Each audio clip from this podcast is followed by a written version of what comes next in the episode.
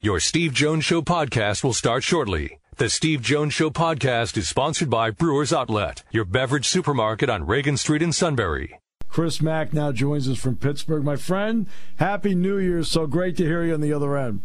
Uh, same to you, Steve. Uh, sounds like it was a pretty good trip out to sunny Southern California. It went obviously as well as you could ask it to go. They played yeah. terrific football. It really was. Uh, I have to ask you now, Damar Hamlin was really recruited hard by Penn State. Mm-hmm. Loved him as a player. They loved his character as a person. And it sounded like he came down to Penn State, Ohio State, and Pitt, and he chose as Central Catholic. Well, he decided to stay home and play for Pitt. In covering him, Chris, and around the area, uh, we've heard nothing but good things about him, and it sounds like it's uh, it carried through college as well. Yeah, I mean, you know, ultimately, it's hard to blame a kid for wanting to stay, you know, oh, no, that close to home, right? For the reasons that he agree. did. Yeah. Yeah. So, I mean, it's uh, look, you know, there had to be something really important driving his decision when he decided to stay at home at Pitt rather than go to Penn State or Ohio State. Uh, when you're being recruited by Terry Smith, you know, it's, right. it's Hey, Terry doesn't miss all that often when he takes the swings at the big recruits, especially somebody who he's going to bring in. And you can only imagine what he would have been like in the Nittany Lions secondary. But uh, ultimately, it's it's worked out for Damar, you know, um, and he is by all accounts just a, a, a wonderful guy who I think as every little bit of good news continues to trickle out. Uh, you know, you, you don't see anybody who's who's not happy to hear about it, and I think, you know, fundamentally, I think it'll lead a, a lot of people. At least I hope so. Anyway, maybe this is too naive and too altruistic of me, um, but you know, I, I hope that it'll lead a lot of us to, to to take a step back and think about how we react to players and and you know when a player makes a mistake a, a DB drops a potential interception a wide receiver maybe drops a crucial third down an O lineman misses a block um, what I think the reaction should be, and look, we're all fans. We we all react viscerally to that, right? Like, ah, man, what are you doing? It's your job. But then also, I think what we all got a big dose of Monday night um, was the humanity of these guys. Um, you see yeah. Josh Allen standing on the field in tears, trying to keep his composure. You see the rest of his teammates, Bengals players, everybody in that building brought to a standstill. Um, and the NFL, which is really a money making behemoth, uh, brought to its knees because the humanity of one guy was considered. Uh, kudos to Sean McDermott and Zac Taylor for, for driving that decision. Um, no but I think I think we all learned a little bit of perspective Monday night and in the ensuing four days. And I think you hate to see this happen to anybody, but if Damar ends up being okay at the end of the day, um, as okay as someone who has undergone a cardiac arrest can be. That recovery is not going to be easy, I imagine. I right. think uh, I think we all learned a really valuable lesson because of it. Yeah. No, I mean, and it did show the humanity of the players, and I thought that Sean McDermott and Zac Taylor as coaches could not have, as you said, handled it any better. Yeah. Any better, without question. Um, so the Steelers are going to have the Browns, and they've got a shot. Why? Oh, I, I, you know, I think I think it's a pretty good shot. Actually, I mean, this is I what's crazy too. about. I agree situation. with you. I think they have, they have a really good shot. Uh, you know, I don't know. I don't know which of these three games that they need to fall their way.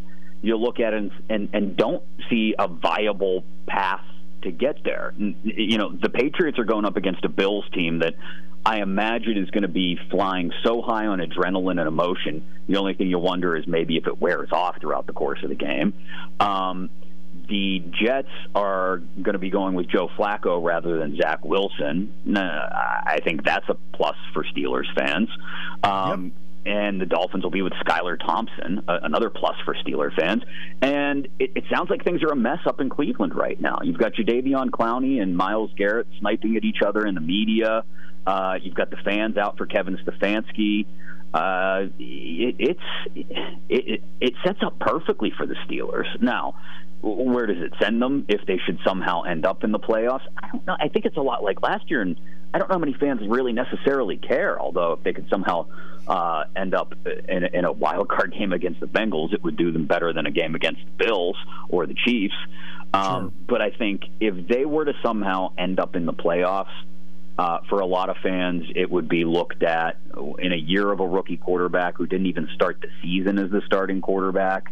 In a year where T.J. Watt spent as much time on the injured list as he did, uh, in a year where they've averaged 17 points a game in, on offense, it would be looked at as a huge success for a lot of people. No, no question. Um, they have played better down the stretch. Yeah, you know, I mean, they don't clear 20. We know that. I mean, yeah. I mean, I mean, 20 to them is like 40 to the uh, to the Chiefs.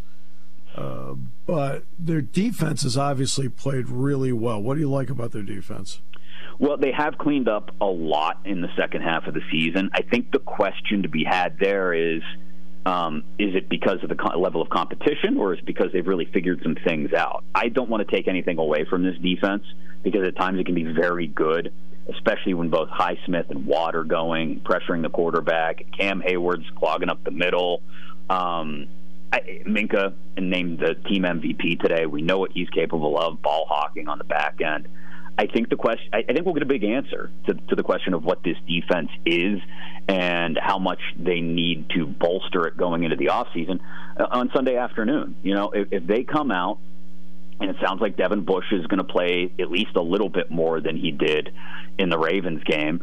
Um, if they come out and they're able to slow down the Browns' rushing attack with Devin Bush in there, um, then perhaps whether Devin Bush is back next year or not, you feel okay about this defense, right? And you feel like, hey, they made up for going up to Cleveland on that Thursday night in Week Three and just getting absolutely run out of the building at times. Um, they're capable of it. We, we've seen them shut down Jonathan Taylor. We've seen them shut down the Ravens now in a in a you know a rematch um, and on the road as well. We've seen them be able to shut down good rushing offenses. On the other hand, we saw Atlanta run against them in the second half of that game. There have been pockets, you know, where early in the year you saw the Jets run on them and the Patriots just close them out. So I, I think this weekend will go to answer will serve to answer a lot of questions about uh, this defense and you know even into the off season uh, they have to prepare themselves for you know obviously offensive line is an important part of what they need to to make over in the off season but everything else seems to feel like it's on the defensive side of the ball whether they're yeah. successful or not. Um, but I think it can help point them in directions, right? You know, the, the, it, how how necessary is it to take an off-ball linebacker in, on the second day of the draft? How necessary is it to get uh, a run clogging interior defender to to sort of take carry the torch from Cam Heyward as he you would presume only has a few more years left. Those are some of the things they have to keep an eye out for, and they still need a shutdown corner. Their corners have played eh, better at times in the second half, but again, that level of competition question comes up. Yeah, uh, it does. What's I found interesting, I thought Deshaun Watson, because of the layoff and the lack of really doing much of anything for a long time, would be rusty. He's even rustier than I thought he was going to be. What do you think? Yeah, I mean, I think he started to find something with Amari Cooper in the second half last week. Um, again, question of level of competition is obvious, um, but I, I do, you know, and that's part of the thing as we discussed it on our show this morning. Part of the thing we do worry about a little bit is, you know, if Deshaun Watson starts to build any kind of rhythm, he is still talented. Um, mm-hmm. And yeah. so if he's if he's able to build a rhythm in the middle of the field with Amari Cooper, if he's able to build a rhythm with David Njoku, uh, who's right. been inconsistent this year, but when he's been good, he's been really good against again an interior defense, inside linebackers especially, who have been porous in coverage at times. Um, that's one way I would think the Browns look to attack the Steelers. Now the key is they've got to be able to run to set that up. I don't think they can ask Deshaun Watson to stand back there and throw it 48 times and have it work out for them. But they've shown they can run on the Steelers. So I think the the, the whole the the whole key to Sunday's game, in particular between the Steelers and Browns, is who is able to establish their identity on offense first. And we've seen Stefanski at times get away from leaning on the run mm-hmm. game for whatever reason early in games. Um, try to get too cute.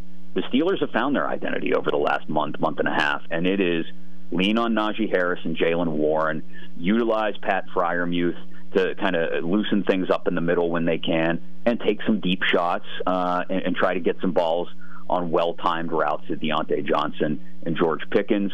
It all starts with the run game, though. If they can do that, if they can get what they got last week from the run game, yeah. then I, I suspect the Browns may not even uh, come back out for the second half. Uh, they, they look like they're a shambles right now. How good is Kenny Pickett right now? Are we talking about the first three and a half quarters of the game, or are we talking about the, the last five minutes of the fourth quarter? Um, that's I mean, but he's a kid, and that's that that's what's what's going to happen to him. Right, and I think you know, I think it's a whole lot better than I thought it would be, even at this point in the season. So, you know, I, the stuff in the first three and a half quarters of the game um, his progressions, the the stuff that it's going to take time to learn. I really think, obviously, that's going to take time for him to find some chemistry with.